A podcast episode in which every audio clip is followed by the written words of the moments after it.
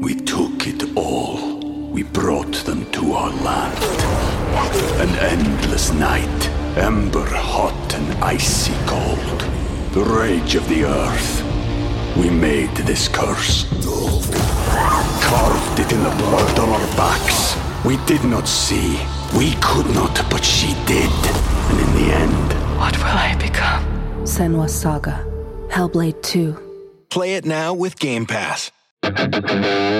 S a l ม o n PODCAST มัน สด อร่อย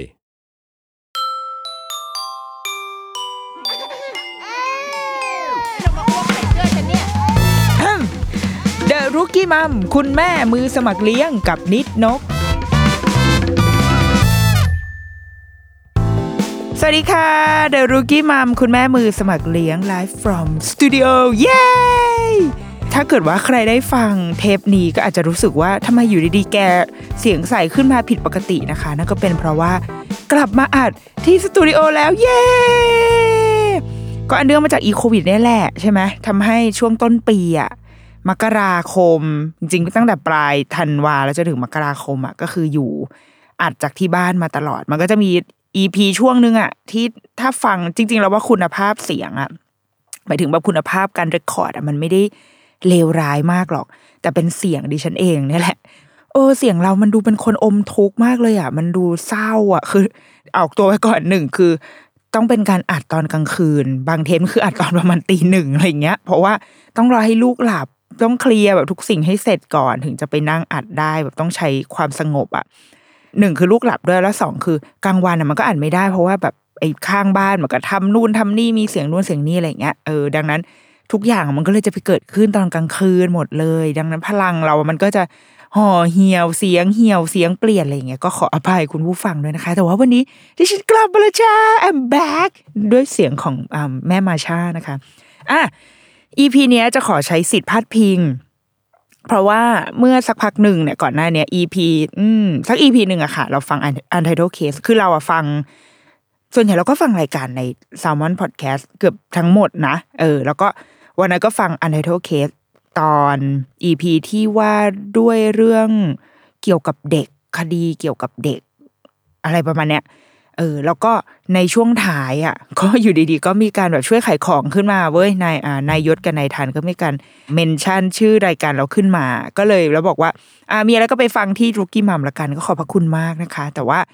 รู้สึกว่าหลังจากการฟัง EP นั้นน่ะ คือจำได้ว่า EP นั้นมันจะมีเรื่องเกี่ยวกับเด็กสองเรื่องใช่ไหมอันแรก เป็นเรื่องของเด็กที่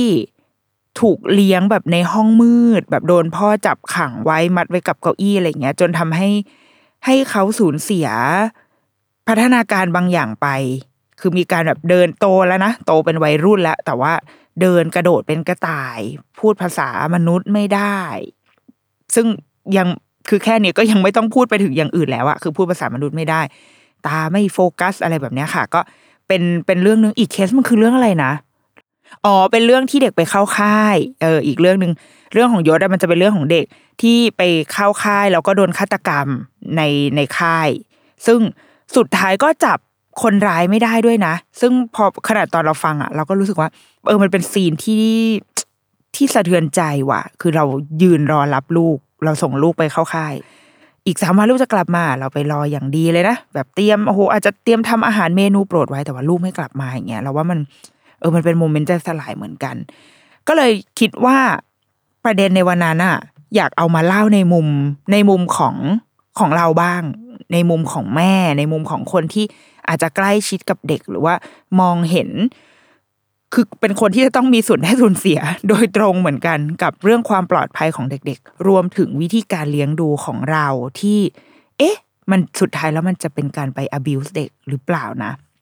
เลยอยากจะเริ่มต้นด้วยไอ้คำว่า child abuse ก่อน เพราะว่าอย่างเคสวันนั้นในใน UC อะค่ะ มันเป็น child abuse ที่ค่อนข้างชัดเจนมากๆ คือการ มันจริงๆมันคือการทำร้ายร่างกาย แล้วมันก็คือการทำร้ายจิตใจด้วยนะ เป็น emotional abuse ด้วยประมาณหนึ่งเนาะเราก็เลยลองไปหาข้อมูลมาแหละ ว่าจริง ๆ แล้วคำว่าการทารุณกรรมเด็ก ถ้าแปล แปลเป็นไทยคือการทารุณกรรมเด็กเนาะแต่ว่าพอมันเป็นคำไทยเราจะรู้สึกว่ามันออกไปในทางร่างกายเนาะมันจะดูไม่ใช่ เออคำว่าทารุณน่ะเราอาจจะชินกับคำว่าทารุณในมุมแบบ ทุบตีทำร้ายด่าทออะไรอย่างเงี้ยแต่จริง ๆ แล้วอะ คำว่า child abuse มันกว้างกว่านั้นมาก เราลองไปหาประเภททำไมต้องหาประเภท อยากรู้ว่าไอ child abuse จริงๆแล้วมันครอบคลุมประมาณไหน มันมีอะไรบ้างที่ตอนนี้เรากำลังทำกับเด็กๆ หรือว่าเกิดขึ้นกับเด็กๆ อยู่ทั้งที่เราตั้งใจหรือไม่ตั้งใจก็ตามเนาะเราไปดูจริงๆมันมีหลายแหล่งมากเลยนะคะ ซึ่งอันนี้เรา mix mix กันเนาะมันจะมีทั้งแบบ ส่วนใหญ่ก็จะเป็นองค์กรที่ทำงานด้านเด็กแหละของไทยก็ไปเจอ report อันนึงของมหิดลอะไรเงี้ยค่ะ แต่ว่าอันนี้เรายกมาจากเว็บไซต์ชื่อว่า Childhelp คิดว่าเป็นของอเมริกานะเดี๋ยวขอดูก่อนแป๊บนึงอ่าใช่เป็นของอเมริกาเขาบอกว่าไอ child abuse เนี่ยเขาแบ่งเป็นหมวดหมู่ดังนี้ อันแรกก็คือ physical abuse physical abuse แปลว่าชัดเจนที่สุดมองเห็นได้อย่างแบบ คือมันเห็นอะมันเห็นได้ด้วยตาเปล่าเลยอะไอ physical abuse ก็คือ การทำลายร่างกายการทรมานทรกรรมทั้งหลายแหล่ถ้าเมื่อประมาณเดือนที่ผ่านมา เราเห็นข่าวอันนึงในทวิตเตอร์คือเข้าใจว่ามันดังขึ้นมา เพราะว่ามีมันเป็นกระแสที่เกาหลีเกิดขึ้น ที่ดารา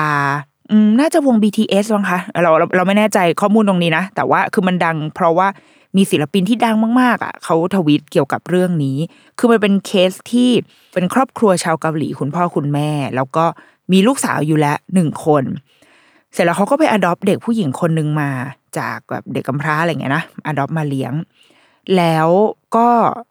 สุดท้ายเนี่ยไอ้เรื่องมันแดงขึ้นมาก็เพราะว่าพบว่าเด็กคนเนี้ยเสียชีวิตลง พอเขาไปสืบสวนไปดูอะไรก็ตามอะ จึงไปพบว่า ที่เด็กเสียชีวิตอะที่เด็กตายอะเพราะว่าเกิดจากการถูกทรมานทรกรรม ซ้ำแล้วซ้ำเล่าจากคนเป็นพ่อแม่ ซึ่งเป็นพ่อแม่บุญธรรมนะในในวงเล็บ ซึ่งแบบพอไปดูในรายละเอียดอะค่ะ มันแบบค่อนข้างโหดร้ายมากเลยนะ เด็กคนหนึ่งที่เขาอายุน่าจะสองขวบไม่ถึงสามขวบอะซึ่งมันเป็นวัยที่ โอเคมันมันเป็นวัยที่มีความเลี้ยงยากประมาณนึง แต่มันเป็นวัยที่น่ารักอะน่ารักเอ็นดูเป็นเด็กสองสามขวบนึกออกไหมพูดก็ไม่ค่อยจะชัดกำลังแบบตลกอะเป็นเด็กตลกสดใส ความสดใสบนโลกนี้ก็จะอยู่กับเด็กวัยนี้แหละ แต่ว่า เขาถูกแบบโอ้โหเตะตีมีการบังคับให้กินของเผ็ดบังคับให้กินพวกไอซอสโคชูจังอะไรเงี้ยซึ่งมันจะมีความเผ็ดใช่ไหมแล้วก็ แบบโดนสารพัดเลยอะมีทั้งที่เห็นได้ด้วยตาเปล่า และที่อาจจะไม่เห็นคือเกิดขึ้นข้างในอะไรเงี้ยแล้วสุดท้ายมันเหมือน มันเหมือนร่างกายเขาล้มเหลวอะมันแบบมันไม่ไหวแล้วอะแล้วก็แล้วก็จากไป โดยที่มันมีภาพที่สะเทือนใจคือ วันแรกที่บ้านนี้เขารับน้องมา มันก็มีภาพถ่ายใช่ไหมก็เป็นรูปน้องแบบยิ้มสดใสอะไรเงี้ย แต่ว่าภาพสุดท้ายที่สื่อเอามาลงอะ ก็คือเป็นภาพที่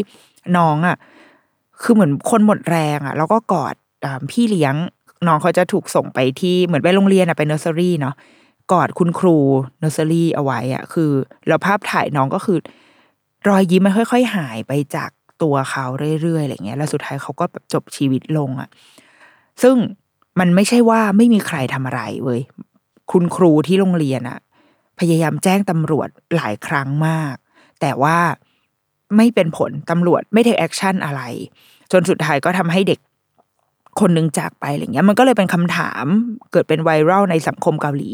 เหมือนกัน ซึ่งจริงน้องคนนี้เขาเสียไปน่าจะประมาณเดือนตุลาค่ะ แต่ว่ามันเพิ่งมาแบบ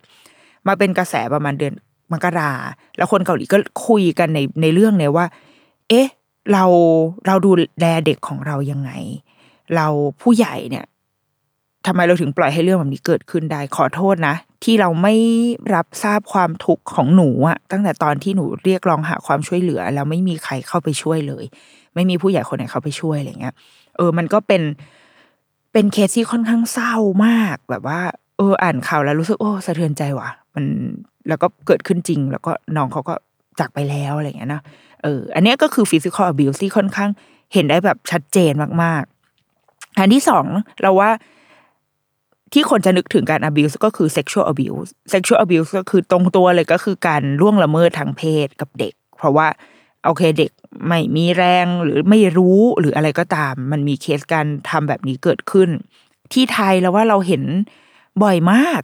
บ่อยจน เออ บ่อยจนมันทำให้เรารู้สึกว่า หลาย ๆ คนจะรู้สึกว่าสังคมเรามันไม่ค่อยปลอดภัยกับลูกเราเท่าไหร่หรือเปล่าอะไรเงี้ยคือ แล้วบางทีการ sexual abuse มันเดินไปเกิดขึ้นในโรงเรียนด้วยซ้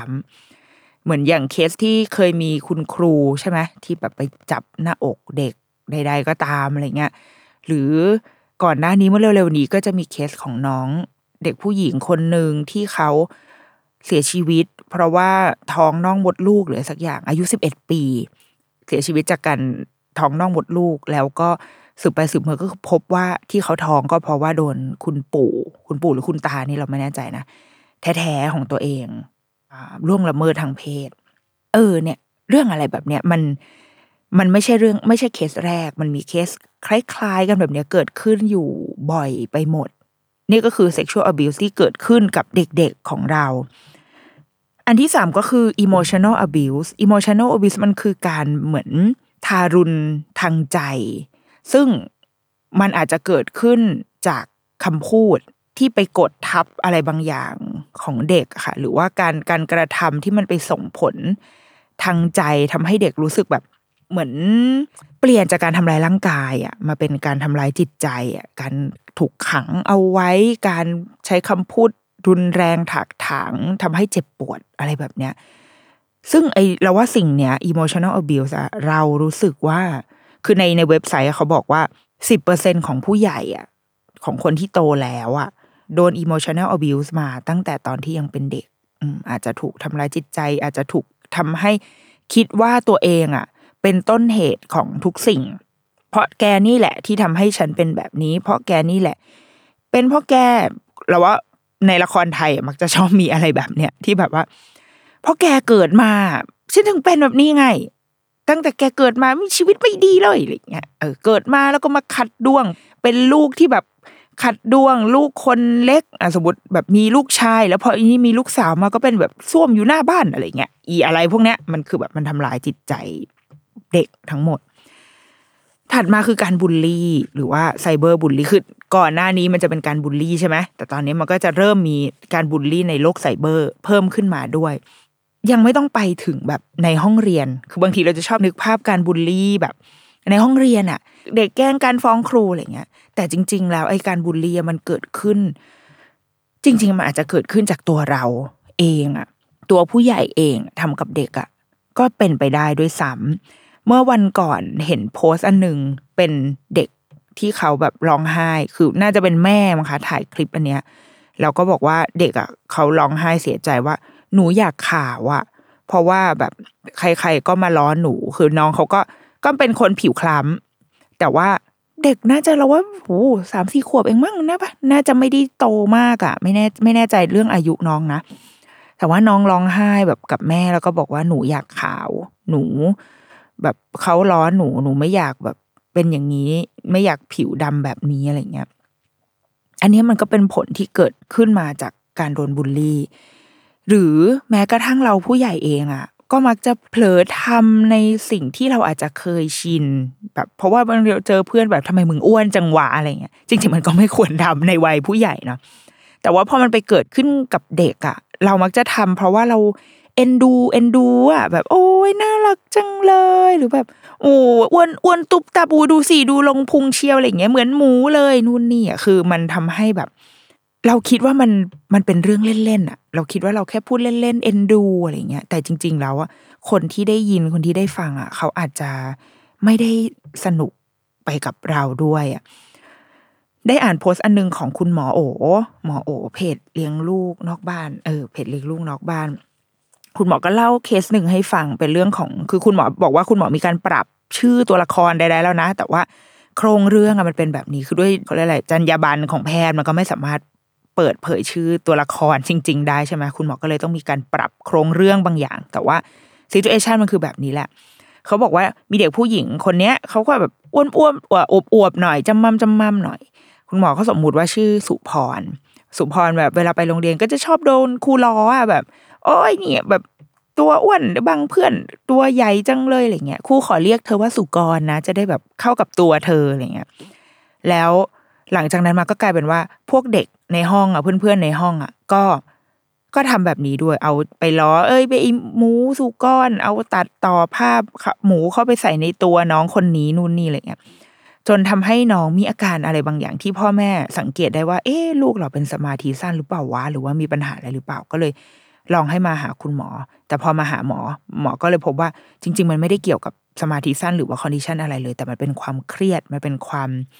มันเป็นสภาพจิตใจที่เกิดจากการโดนโดนกันแกล้ง โดนบูลลี่ ซึ่งไอตัวเด็กไอตัวเพื่อนอะที่ล้ออะโอเคมันไม่โอเค มันอ่ามันไม่ควรแหละ แต่จุดเริ่มต้นมันมาจากผู้ใหญ่ มันมาจากคนที่ควร คนที่เด็กควรจะพึ่งพิงและไว้ใจแล้วมันคือคนที่พ่อแม่ฝากลูกเอาไว้นะเว้ยก็คือครู คือบ่อยครั้งเราว่า เรามักจะโดน คุณครูอะบูลลี่มาโดยที่เราไม่รู้ตัว เออ มันมันมันมีเหมือนกันนะ เราจำได้ว่าตอนเราอยู่ประถม อืม ประมาณปสี่คือเราเข้าใจว่าเด็กวัยเนี้ยวัยยุคสมัยเนี้ยค่ะ เด็ก ๆ อาจจะโตเร็ว คือประมาณสักปสี่ปห้าบางคนอาจจะมีประจำเดือนแล้วอะไรเงี้ย แล้วก็ซึ่งในช่วงที่เด็กผู้หญิงมันจะก้าวข้ามไปเป็นวัยรุ่นอะ มันจะมีความมันก็ช่วงฮอร์โมนเปลี่ยนเนาะมันก็จะมีทั้งแบบ เริ่มมีนม เริ่ม มีสัดส่วนมีกลิ่น มีความเปลี่ยนแปลงในร่างกายบางอย่าง แล้วเราอะจำได้ว่า มันมีเพื่อนเราคนหนึ่งที่เขาไปเร็ว คือเขาเข้าสู่ความเป็นวัยรุ่นอะความเป็นเป็นพรีทีนอะเร็วมากก็คือ เนี่ยประมาณปสี่คือมันไปแล้วแล้วมันก็มีความกลิ่นอะแล้วก็จะมีแบบ มีความคือนึกออกไหมเด็กมันยังอยากเป็นเด็ก แต่ว่า ร่างกายมันมันจะไปทางผู้ใหญ่แล้ว ดังนั้นสุขอนามัยอะไรบางอย่าง มันอาจจะไม่ได้ไม่ได้ดีมากอะเพราะว่าความเด็กมันก็คือความแบบสกปรกไม่อาบน้ำความอะไรอย่างเงี้ย ซึ่งเพื่อนเรามันก็จะมีแล้วก็เขาจะตัวอวบๆหน่อย ก็จะมีความคอดำอะ มันจะมีแบบขี้ใครขัดไม่ดีอะไรอย่างเงี้ย คอดำอะไรแบบเนี้ยซึ่งก็เป็นเป็นคุณครูที่ดีเทคสิ่งนี้ แต่ว่าไม่ได้ดีเทคสิ่งนี้แล้วเอาไปบอกคุณพ่อคุณแม่ว่า เอ้ย คุณพ่อคุณแม่ดูแล สุขอนามัยน้องหน่อยนะคะอะไรเงี้ยแต่ว่าเป็นการแบบเป็นการทำให้เพื่อนในห้องอะ เหมือนแบบเอ้ยเหมือนอ่าถ้าไม่รู้เราไม่ช่วยไม่รู้ว่าใช้คำนี้ถูกไหมคือคล้ายๆการประจานอะคือแบบ เอ้ยเนี่ย คอดำไปขัดไปขัดคอบ้างนะให้เพื่อให้เพื่อนๆทุกคนอะได้ยินด้วยอะเออ ไม่ไม่รู้ว่าครูตั้งใจหรือไม่ตั้งใจ แต่หลังจากนั้นมาเราก็จะมองเพื่อนคนนั้น ในมุมมองคอเขาอย่างเดียวเลยอะคือแบบเออ จริงด้วยอะเอ้ยไม่ค่อยดีเลยอะไรเงี้ยซึ่งพอมันนึกในตอนเนี้ย เราก็รู้สึกผิดในในดวงใจว่าเออ กูไม่น่าไป คือไม่ได้ไปล้อเขานะ แต่แค่เป็นความรู้สึกในใจตัวเองว่าเออจริงด้วยคนนี้ข้อดำแล้วเราเราก็คงจะเลี่ยงที่จะที่จะเล่นด้วยอะไรแบบเนี้ยซึ่งมันเกิดขึ้นจากการโดนชี้นำจากผู้ใหญ่อะเออไอสิ่งเนี้ยไอการบูลลี่กันไซเบอร์บูลลี่ทั้งหลายแหละอืม หลายครั้งเราว่าหลายครั้งมันมันเกิดจาก การที่ผู้ใหญ่เป็นตัวอย่างให้เด็กเห็น การที่ผู้ใหญ่เริ่มก่อน แล้วพอเด็กเห็นปุ๊บเขาก็ดีเทคสิ่งนี้รับเข้ามาแล้วก็เอาไปทำต่อ ดังนั้นไอการที่เด็กมันจะไปกันแกล้งกันในโลกออนไลน์ในห้องเรียนหรืออะไรก็ดี แล้วว่าสาวไปสาวมา มันจะพบว่าสุดท้ายแล้วเขาเรียนแบบมาจากอะไรสักอย่างหนึ่งอะแล้วเราจะทีนี้เราจะทำยังไง ที่เราจะจัดการสิ่งนี้ได้ ซึ่งเราไม่มีคำตอบให้นะแต่ว่าแค่ว่ามันต้องรู้อะเราต้องรู้ว่ามีสิ่งนี้เกิดขึ้นอยู่ อีกอันหนึ่งที่เป็นอยู่ใน child abuse ด้วยเหมือนกัน เขาแยกออกมาจาก sexual abuse นะ มันชื่อว่า grooming เว้ย grooming เนี่ยเป็นอะไรที่มีการวางแผนเอาไว้อย่างแนบเนียน เออ คือเขาบอกว่า grooming อะเป็นการเตรียมเด็กเพื่อนำไปสู่การล่วงละเมิดทางเพศ หรือการใช้ประโยชน์ทางเพศ ก็คือคือถ้าล่วงละเมิดทางเพศอะ คือจะเป็นฟิลแบบเดินเข้าไปเจอแล้วก็ฟึบเอาจัดการเลยคือ เดี๋ยวนั้นอะไรเงี้ย แต่การ grooming อะมันก็ก็คือคำว่า grooming เลยอะคือคือตรงตัวเลย คือเหมือนเราเราฝึก เราดูแล เราสร้างความไว้ใจ สร้างสายสัมพันธ์อะไรบางอย่าง ระหว่างผู้ที่ต้องการจะแสวงหาผลประโยชน์นั้นกับเด็ก เออ ซึ่งไอการ grooming อะ สมมติว่าผู้ใหญ่ก็จะไปหาเด็กเลือกเหยื่อมา แล้วก็จะสร้างสร้างความไว้วางใจก่อน คือเด็กๆคนทุกคนอะ คนทุกคนต้องการต้องการต้องการใครสักคน ยิ่งถ้าคนที่ใจบางอยู่แล้ว เป็นคนที่ไม่ได้มีหลักยึด ไม่ได้มีความมั่นใจ ไม่ได้มีเซลฟ์ที่ที่มั่นคงแข็งแรงอะถ้ามีใครหยิบยื่นมิตรไมตรีให้ มีใครที่ให้ความสนใจเราอย่างโอ้มากมายมหาศาลเราก็พร้อมที่จะไปทางนั้นถูกไหมพอเขาสร้างความสัมพันธ์อะไรเสร็จปุ๊บเขาก็จะแบบก็คือตามใจอะ คือสร้างความสัมพันธ์ด้วยด้วยการหลอกล่อใด ๆ ทั้งหลายแหล่ทุกอย่างเท่าที่ เท่าที่จะให้ได้ เสร็จแล้วก็จะเริ่มจะเริ่มเหมือนกับ เริ่มแนมแนมส่งอะไรที่มันเป็นเป็นไปในทางเพศไปให้ว่า เอ้ยเนี่ยรู้ไหมเนี่ยไอ้ดูโชว์อันนี้เป็นอย่างนี้คือ คือพอเราไว้ใจแล้วอะสิ่งที่ผู้ใหญ่คนนั้นทำกับเด็กอะมันจะเป็นเรื่องเหมือนแบบอ๋อก็เป็นเรื่องธรรมดา เพราะว่าพี่คนนี้เขาก็เป็นคนไม่มีอะไรหนิเขาก็ดูเป็นคนปกติอะไรเงี้ย ดังนั้นพอเราเริ่มแบบส่งข้อมูล ส่งภาพ ส่ง ไอ้นู่นไอ้นี่ที่มันเกี่ยวกับทางเพศ เริ่มแบบ อาจจะมีการร้องขอเอ้ยร้องไทย อันนี้มาให้ดูหน่อยสิไอ้อย่างงู้นอย่างนี้ แล้วก็สุดท้ายอาจจะนำไปสู่การล่วงละเมิดทางเพศเด็กคนนี้ก็ได้ หรือว่าจะนำไปสู่การสิ่งที่มันมากไปกว่านั้น เช่นแบบ เป็นการค้ามนุษย์ไปเลย คือเหมือนเรากรูมเด็กคนหนึ่งขึ้นมา เพื่อที่จะเอาเขาไปใช้ประโยชน์ ในในทางการเพศอะสมมติจะเอาเด็กคนนี้ไปเป็นผู้ค้าประเวณีหรือใดๆอะแต่เรากรูมมาแล้วไงมันเหมือนเราสร้างเหมือนเหมือนเข้าโรงเรียนอะเหมือนเราสร้างมาแล้วว่า เอ้ย ตรงนี้เป็นอย่างนี้นะต้องใช้วิธีการแบบนี้นู่นนี่คือ โดยที่เด็กไม่ได้ไม่ได้มี second opinion อะคือไม่ได้มีทางเลือกว่า เขาจะได้เห็นว่า เอ๊ะ สิ่งนี้มันโอเค ไม่มีโอกาสได้เอะอะอืม อะไรประมาณเนี้ย เป็นสิ่งที่ค่อนข้างเริ่มที่จะแพร่หลายถูกใช้มากขึ้น ส่วนหนึ่งก็เพราะออนไลน์ ส่วนหนึ่งก็เพราะการที่โลกมันมีโลกออนไลน์เกิดขึ้น ดังนั้นการหลอกใช้การไปทำอะไรเด็กแบบเนี้ย มันจึงเกิดขึ้นได้ง่าย และสุดท้ายที่เป็นหมวดของ child abuse ก็คือการทอดทิ้ง การทอดทิ้งในที่นี้คือไม่ใช่แค่ ทิ้งเด็กเอาไว้ในห้องเฉยๆ แล้วก็จากไป bye bye อะไรอย่างนี้นะ แต่ยังอาจจะยังหมายถึงการทอดทิ้งในทางอารมณ์ เช่นเด็กไม่เคยได้ถูก response เลยเมื่อเขาเมื่อเขาเกิดอารมณ์ใด ๆ ก็ตามอะ อันนี้ก็นับว่าเป็นการนับว่าเป็นการทอดทิ้งหนึ่งอย่าง หรืออย่างเช่น ทอดทิ้งทางการแพทย์ เด็กไม่เคยได้เข้าถึงการรักษา หรือว่าการการดูแลทางการแพทย์ได้ดี ในเคสต่างประเทศมันจะมีเกิดขึ้นบ่อย ๆ เช่นแบบมันจะมีกลุ่มพ่อแม่ที่จะปฏิเสธวัคซีน เพราะว่ามองว่าวัคซีนมันเป็นแบบมันเป็นสารสังเคราะห์เป็นสารเคมีอะไรเงี้ยแล้วก็จะไม่ให้ลูกรับวัคซีน แล้วก็เป็นแบบกลุ่มชุมชนที่ใหญ่โตแข็งแรงมากๆอะไรเงี้ย ซึ่งคือมันมันแล้วแต่การมองเหมือนกันนะ แต่ว่า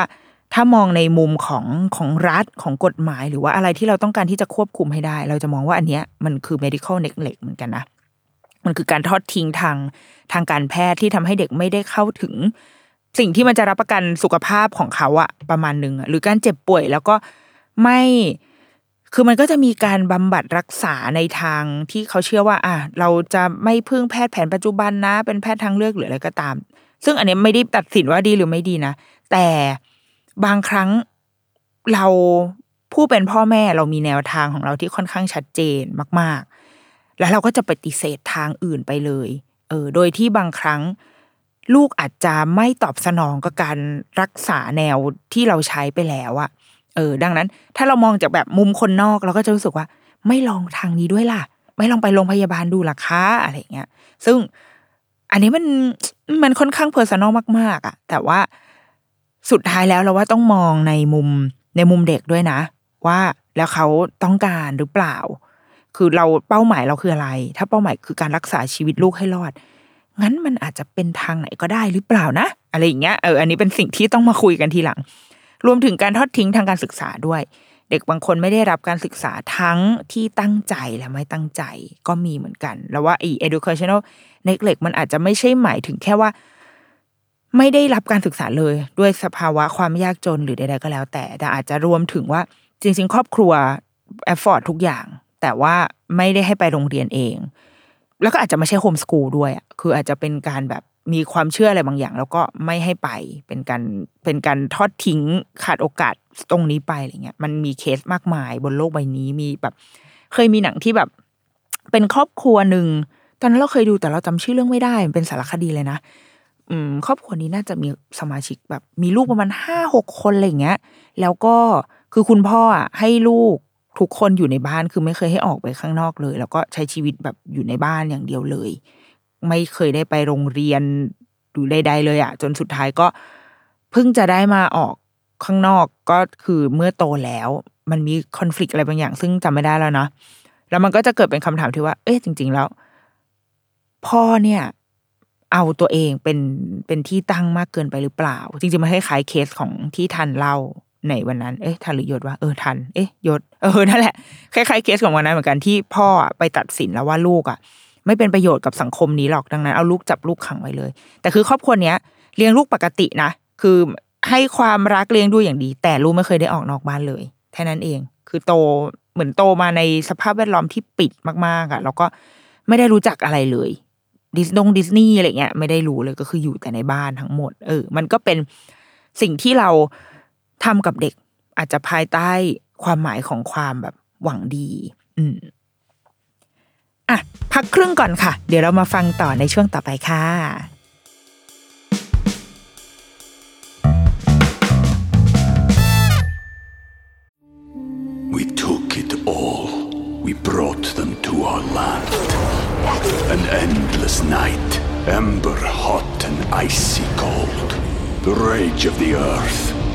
We took it all. We brought them to our land. An endless night, ember hot and icy cold. The rage of the earth. We made this curse. Carved it in the blood on our backs. We did not see. We could not, but she did. And in the end, What will I become? Senwa Saga. Hellblade 2. Play it now with Game Pass.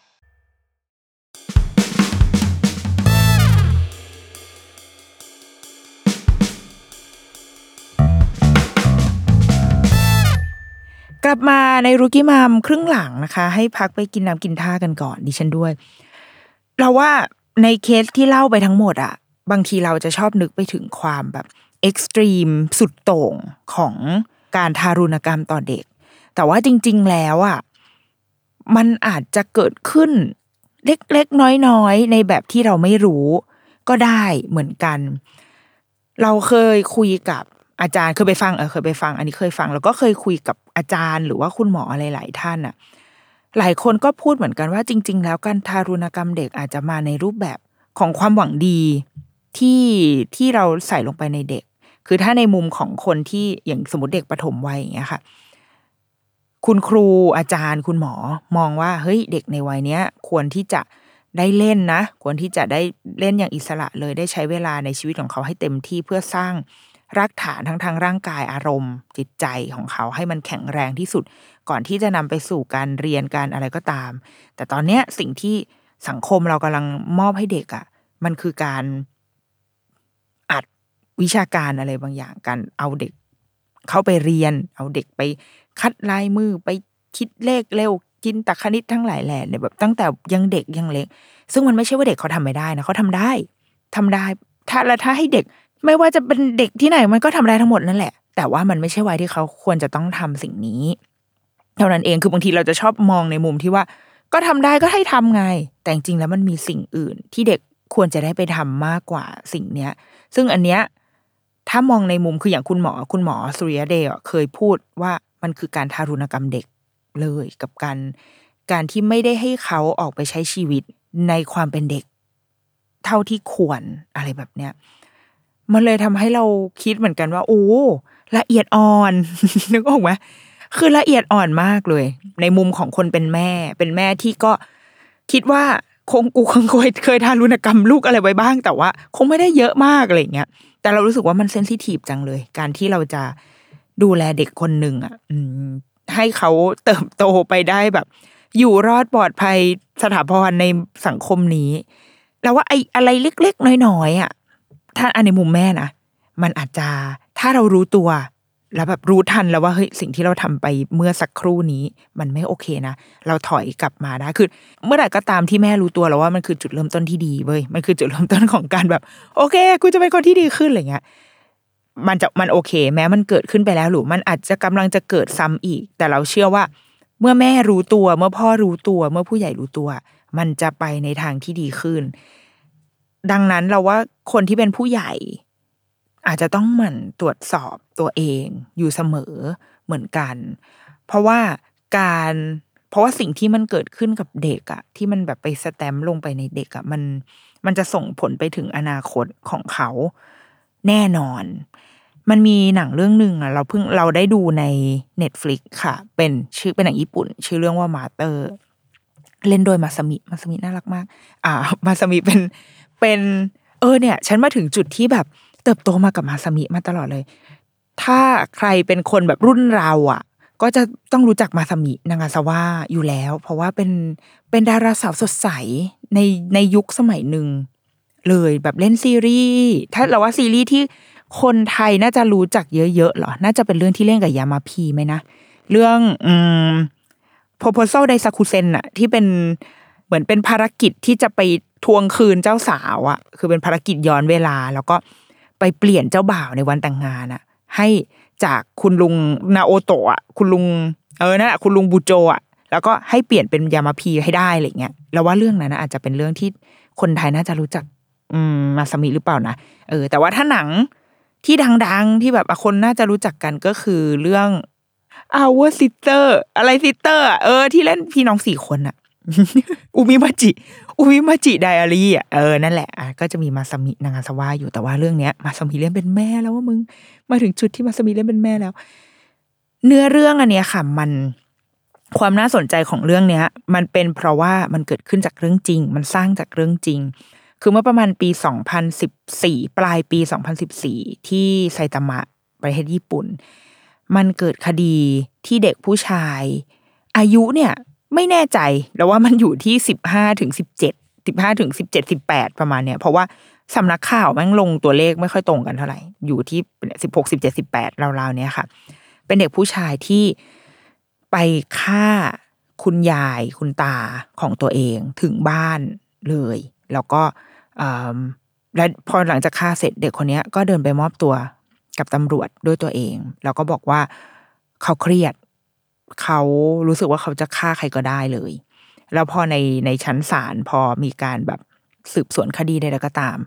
เด็กคนนี้ก็บอกว่าที่เขาทำแบบนั้นอะเพราะว่าแม่บอกให้เขาทำแล้วก็สุดท้าย เขาก็เข้าคุกอืมน่าจะสิบห้าปีมีโทษสิบห้าปี แล้วคุณแม่ก็เข้าคุกเหมือนกันแต่ว่าโทษน้อยกว่า หลังจากคดีเนี้ยมันก็เลยกลายมาเป็นกลายมาเป็นหนังเรื่องเนี้ยค่ะ มาเตอร์ เรื่องราวเป็นคุณแม่ ซึ่งพอมาสามิเล่นอะเราจะรู้สึกว่าเป็นแม่ที่อายุไม่ได้เยอะมากอะเป็นแม่ที่อาจจะเป็นวัยเราอะวัยแบบประมาณเราเนี่ยยี่สิบปลายสามสิบอะไรเงี้ยเป็นแม่ที่เป็นคุณแม่สวยๆเปรี้ยวๆเสียวๆหน่อย เออ เป็นเป็นคนเสียวๆหน่อย แล้วก็มีลูกชื่อว่าเจ้าชูเฮน้องชูเฮในหนังเปิดมาตอนแรกชูเฮจะอายุประมาณสักห้าหกขวบคือไม่ได้โตมากนะคะ แต่ว่า เราก็จะสังเกตเห็นแล้วแหละว่าอีชูเฮมันจะมีความหน้าอมทุกสีหน้าอมทุกสีหน้าเรียบเฉยนิ่งๆ ไม่ค่อยแสดงออกอะไรเท่าไหร่ แต่ในขณะที่แม่ก็จะเป็นคนที่ใช้ชีวิตสุดเหวี่ยง คือเต็มที่เหมือนกันเต็มที่กับชีวิต ไม่มีงานไม่ได้ทำงาน มีงานทำแต่ว่าสุดท้ายก็ไม่ทำแล้วก็ชอบไปอยู่ตามร้านปาจิงโกะแล้วก็ชอบไปขอเงินคุณตาคุณยายขอเงินจากน้องสาวนู่นนี่แบบก็คือใช้ชีวิตใช้ชีวิตอะเออเป็นคนใช้ชีวิตแล้วก็อยู่กับลูก ถ้าคนไทยอะถ้าถ้าเป็นแบบภาษาละครไทยอาจจะใช้คำว่าเหลวแหลกประมาณหนึ่งแต่เราเรารู้สึกว่าอ่าอย่าเพิ่งไปตัดสินดูไปก่อน เออ ก็นางก็ใช้ชีวิตกับมีไปมีแฟน ไปเจอผู้ชายก็คือ เอาเลยอะซัดเลยตั้งแต่วันนั้น แล้วก็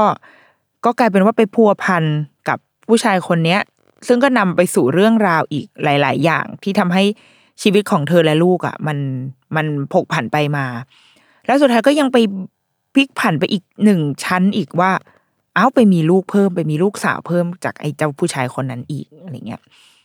จุดเปลี่ยนหนึ่งของหนังก็คือ คือตอนนั้นอะสเตตัสของเธอและลูกสองคนอะก็คือเป็นคนเร่ร่อนละเหมือนเวลาเราไปญี่ปุ่นเรามักจะเห็นคนที่นอนในกล่องอะที่พอกลางคืนปุ๊บตามสถานีรถไฟก็จะมีคนเอากล่องใหญ่ ๆ พวกกล่องลัง แล้วก็เข้าไปนอนในนั้นใช่ไหมคะสเตตัสของอากิโกะคนในในเรื่องเนี้ย ตอนนั้นก็คือเป็นแบบนั้นเป็นมนุษย์กล่อง แล้วก็เร่ร่อนไปมา โดยที่ลูกชายกับลูกสาวก็เติบโตตามปกติ แต่ว่า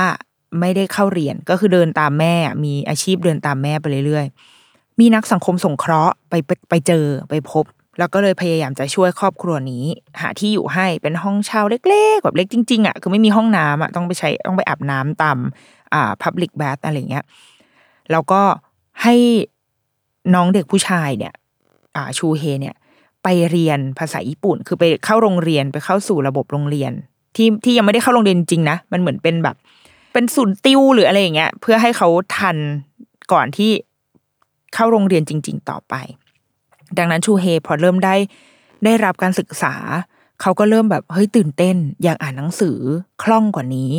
นักสังคมสงเคราะห์ก็เอา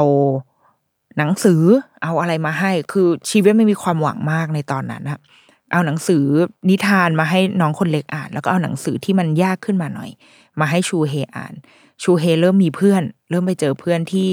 ที่ศูนย์ที่เขาไปเรียน ซึ่งในตอนแรกเขาก็ไม่รู้จะทำตัวยังไงไว้ยทำตัวไม่ถูกนึกออกไหมเด็กไม่เคยมีเพื่อนมาก่อน แต่ว่ามันมาตรงกับวัยนั้นพอดีเป็นวัยรุ่นพอดีอะพอเขาได้ไป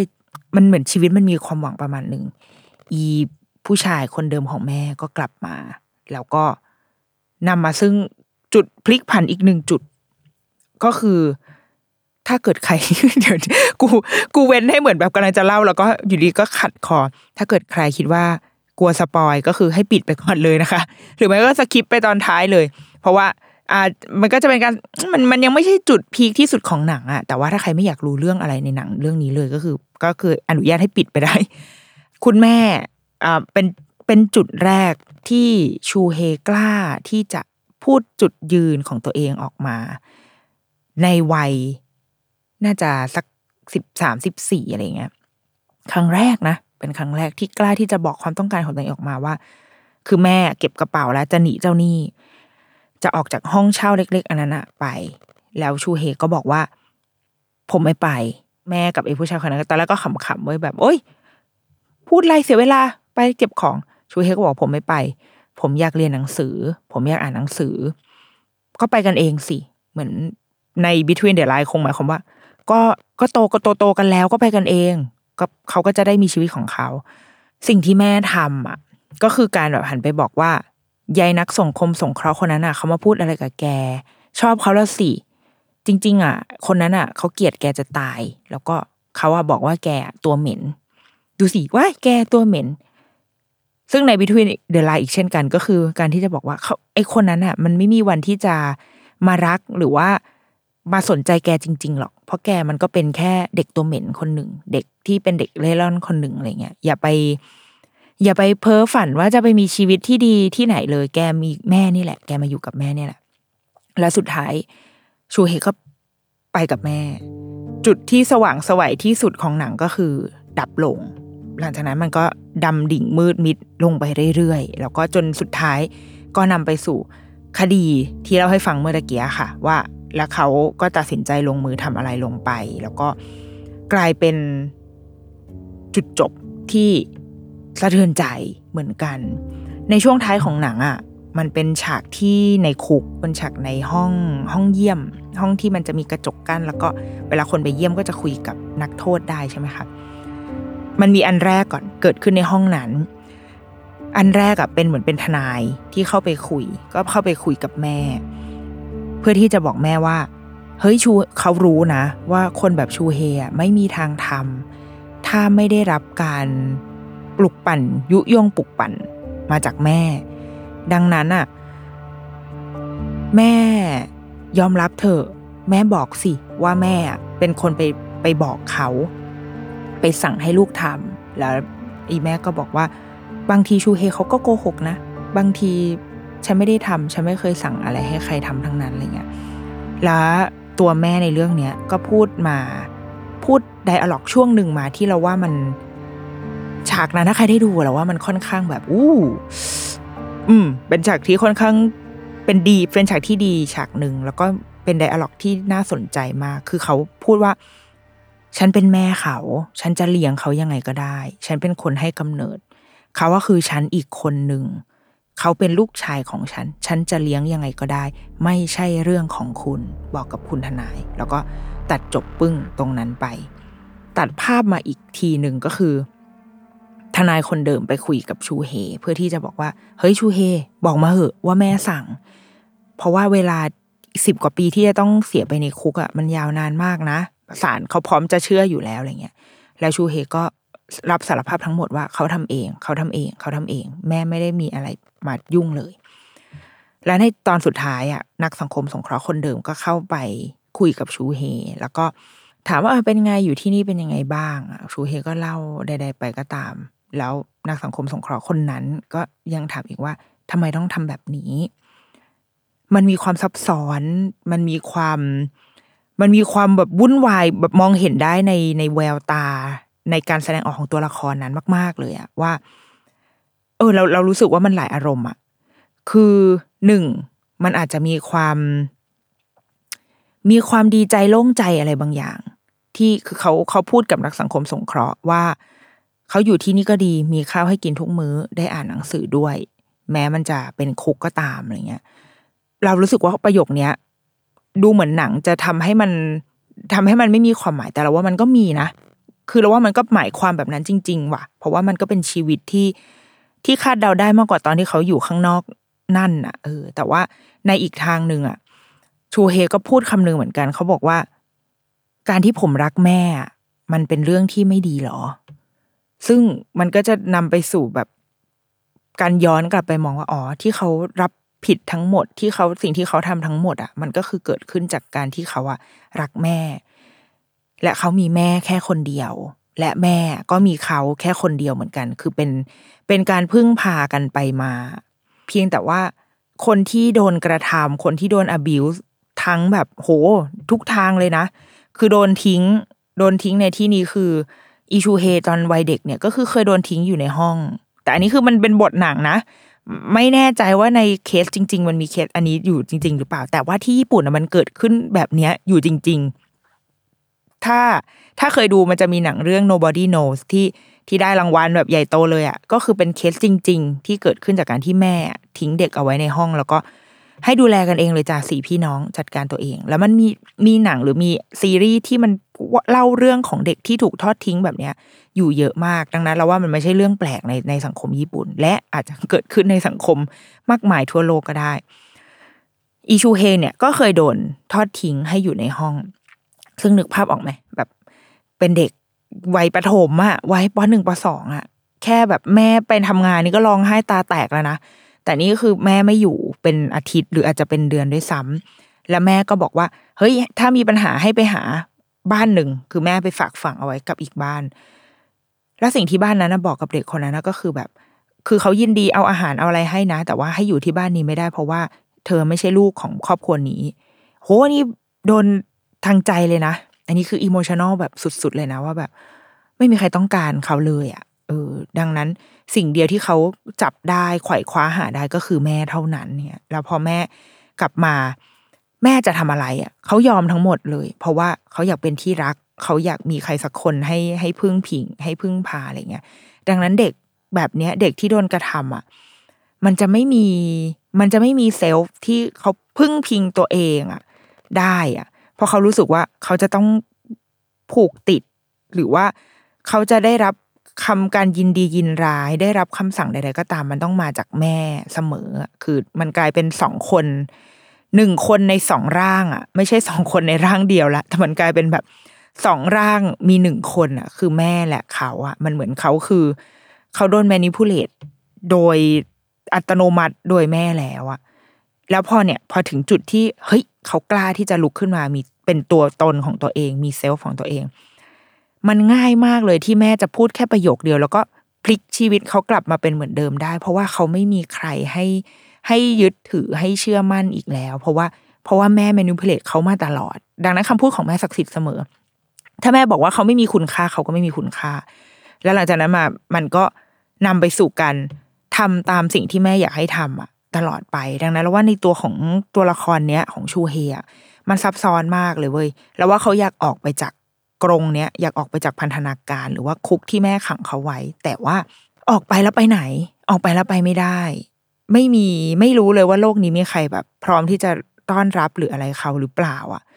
มันโหมันมันมันเป็นเรื่องที่น่าเศร้ามากๆแล้วเราว่าจริงๆมันยังมีอีกหลายมุมเลยนะที่อยู่ในหนังเรื่องเนี้ย เช่นก่อนที่เขาจะไปฆ่าตากับยายอะมันก็มีไดอะล็อกที่ที่เรารู้สึกว่า หนังมันทำให้เราเห็นว่า จริง ๆ ตายายก็พร้อมที่จะเปิดรับเขามากๆอะคือตายายบอกว่า อืมอยากเจอน้องสาวจังเลยเนาะชูเฮเป็นยังไงบ้างคือพูดด้วยความเป็นมิตรมากตายายไม่เคย ไม่เคยรีเจ็คชูเฮเลยอะแต่ตายายรีเจ็คแม่นะแต่ชูเฮคือแม่ไงชูเฮถือความเป็นแม่เอาไว้อยู่ในตัวเองอะดังนั้น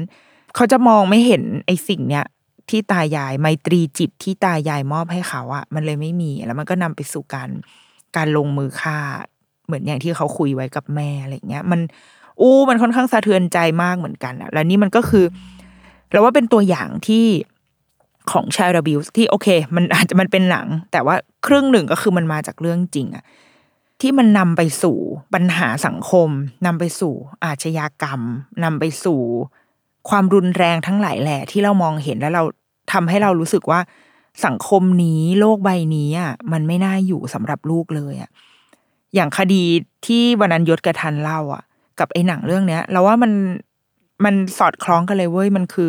การที่ครอบครัวครอบครัวหนึ่ง สร้างเด็กคนหนึ่งขึ้นมาให้โตขึ้นมา เป็นมนุษย์ที่อาจจะยังขาดอะไรบางอย่างไป แล้วนำไปสู่การ การเลือกที่จะทำในสิ่งที่มันผิดพลาด ในสิ่งที่มันไม่ดีต่อคนอื่นไปฆ่าคน เหมือนอย่างเคสที่ไปฆ่าเด็กในแคมป์อะไรเงี้ย แล้วมันก็จะวนลูปกลับมากลายเป็นความไม่ไว้วางใจที่สร้างให้พ่อแม่คนอื่น ลงไปกระทำกับลูกอีกทีว่า เฮ้ย ถ้าโลกนี้มันไม่ปลอดภัยเรางั้นเราไม่ไปไหมถ้าตรงนี้มันไม่โอเคเราไม่ไปไหมอะไรเงี้ยมันจึงเป็นศิลปะมาก ๆ เลย คือวันนั้นอะในในรายการมันก็มีคำถามที่ว่า ในเมื่อโลกมันอันตรายอะแล้วเราพ่อแม่จะปล่อยลูกได้มากแค่ไหน บางทีเนี่ย พอเราเห็นข่าวที่ว่าเด็กไปแคมป์แล้วโดนฆาตกรรม เราก็รู้สึกว่างั้นลูกไม่ต้องไปละลูกอยู่บ้านกับพ่อแม่ นี่แหละ ปลอดภัยที่สุด มีเด็กโดนแบบแทง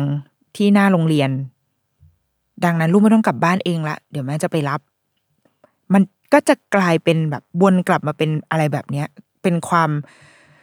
ไม่ไว้ใจโลกที่พ่อแม่มี เพราะว่ากลัวว่าโลกจะทำร้ายลูก ซึ่งอันเนี้ยเราว่าเราก็ไม่มีคำตอบว่ะ เพราะว่าตัวเราเองก็ก็ยังต้องเผชิญกับกับคำถามอะไรแบบนี้กับตัวเองอะอยู่ทุกวันเหมือนกันว่าอะไรคือเส้นแบ่งที่เราให้ลูกไปได้หรือให้ลูกไปไม่ได้ เราจะไว้ใจอะไรได้มากน้อยขนาดไหน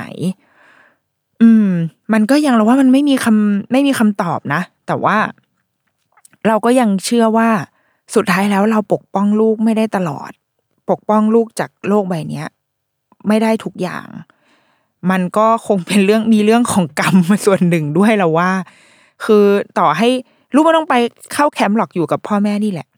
แต่ไอ้วันที่อยู่กับพ่อแม่มันก็อาจจะเกิดเหตุการณ์อะไรขึ้นก็ได้ โดยที่เราไม่คาดฝันนะดังนั้นเรารู้สึกว่า เราอาจจะ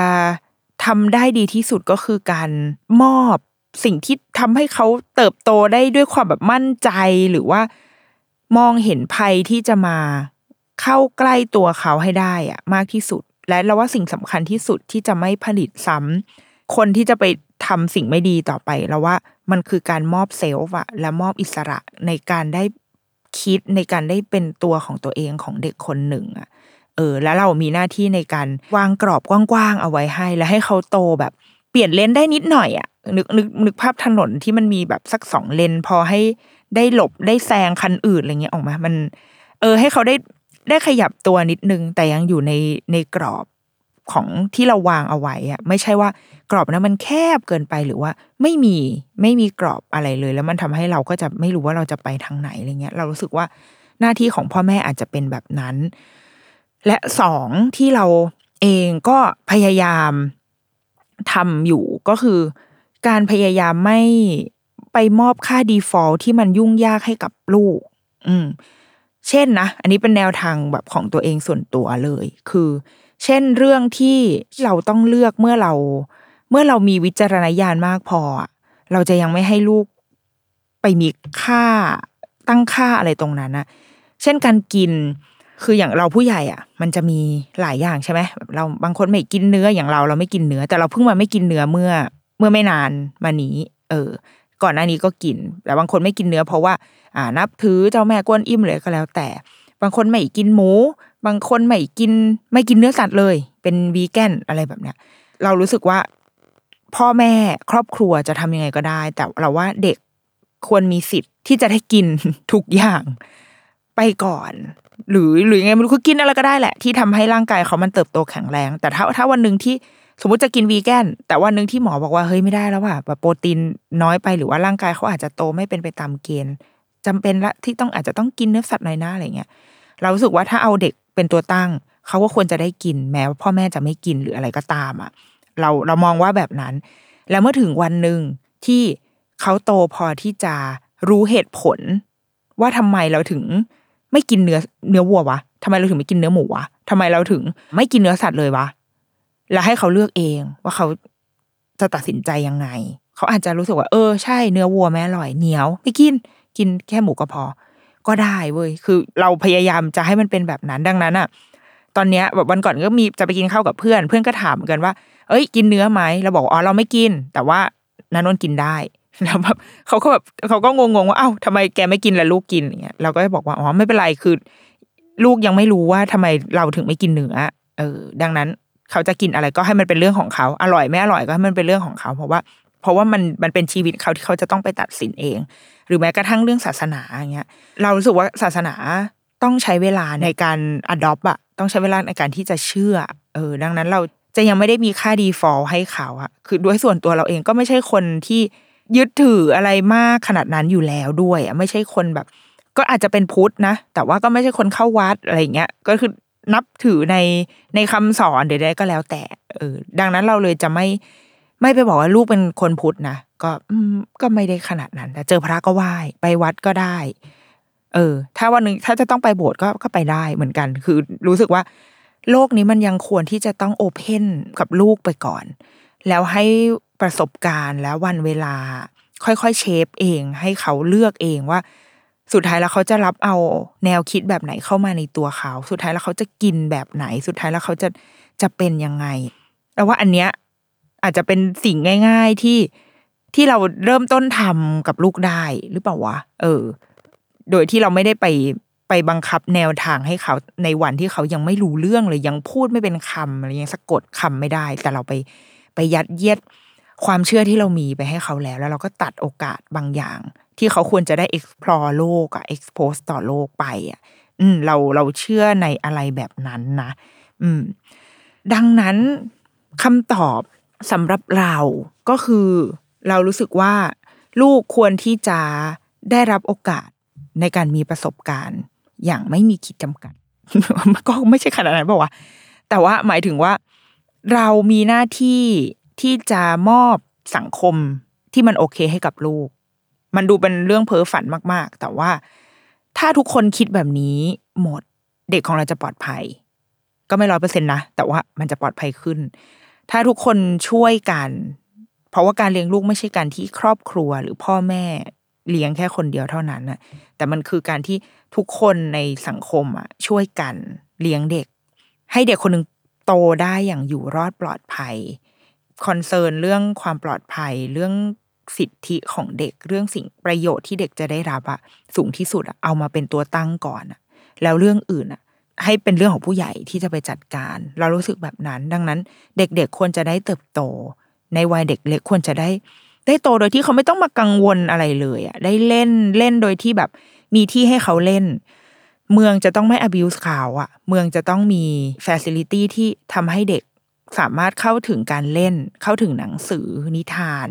โดยที่ความจนจะต้องไม่ abuse ให้เขารู้สึกว่าอ้าวที่เล่นก็ไม่มีไม่ได้อยู่ในคอนโดที่มีส่วนกลางเป็นบ่อทรายและสนามเด็กเล่นสวยๆอย่างเงี้ยเมืองจะต้องมีสิ่งเหล่านี้ให้เขา เมืองจะต้องมีห้องสมุดที่มีหนังสือให้เพราะทุกคนรู้ว่าหนังสือดี มีหนังสือนิทานดีมาก แต่บ้านไม่มีเงินจะซื้อให้ เรากำลังเอาระบบของรัฐหรืออะไรก็ตาม abuse เด็กอะว่าแบบอ๋อแสดงว่าเด็กคนหนึ่งก็จะขาดโอกาสที่จะได้เข้าถึง สิ่งที่เขาควรจะได้รับไปเพียงเพราะว่าเขามีเศรษฐฐานะที่ไม่ดีอะไรเงี้ยเราว่ามันเป็นเรื่องที่บางทีพ่อแม่หรือว่าครอบครัวทำเองไม่ได้ อืมหรือทำได้ก็คือช่วยในชุมชนหรือว่าช่วยในคอมมูนิตี้ที่เราพอจะอยู่ได้ แต่ไม่ใช่ไม่ใช่ทั้งหมดอะ มันต้องลงมาจากข้างบนเหมือนกัน ดังนั้นเราว่ามันก็เป็นภารกิจของผู้ใหญ่แหละ ที่จะต้องสร้างสังคมที่ปลอดภัยมากพอให้เด็ก ๆ ได้เติบโต อย่างโอเคอะ เติบโตขึ้นมาแล้วในตอนท้ายตอนวัยรุ่นหรือช่วงหัวเรียวหัวต่อเขาจะตัดสินใจยังไงก็ตาม เราเชื่อว่าพื้นฐานชีวิตที่มันโอเคอะมันจะทำให้ณวันที่เป็นช่วงหัวเรียวหัวต่อช่วงที่เป็นทางแยก เขาจะรู้ว่าเขาควรจะไปทางไหน หรือต่อให้เขาไปผิดทางเขาก็จะกลับมาได้ เพราะเขารู้ว่าเขาควรจะไปทางไหน มันมีหลักยึดให้กับเขา อืม อะไรแบบเนี้ยเนาะอุ้ยเครียดอีกแล้วอะวันเนี้ย แต่สนุกดีอย่างเรื่องมาเตอร์สามารถไปหาได้ หาดูได้ใน Netflix นะคะ มีให้ดูหรือว่า อย่างอีกเรื่องที่ที่พูดถึงในเนี้ย คือ nobody knows ก็เป็นเรื่องที่ดีมากเว้ยแต่ว่า โอ้อาจจะหาดูได้ คือที่บ้านนมีเป็นดีวดีเลยอะแต่ไม่รู้เหมือนกันนะ ว่ามันจะหาดูได้จากแหล่งไหน อีก ถ้าใครรู้ก็บอกด้วยนะคะ แล้วก็จริงๆก็มาแนะนำ แนะนำหนังและซีรีส์และหรืออีกอีกหลาย ๆ เรื่องได้เหมือนกันนะ จะได้เอาไว้แบบมาคุยกันเนาะเพราะว่าเวลาพูดถึงหนังอาจจะมีความสุขสนุกเนาะโอเค พบกันสัปดาห์หน้า สวัสดีค่ะ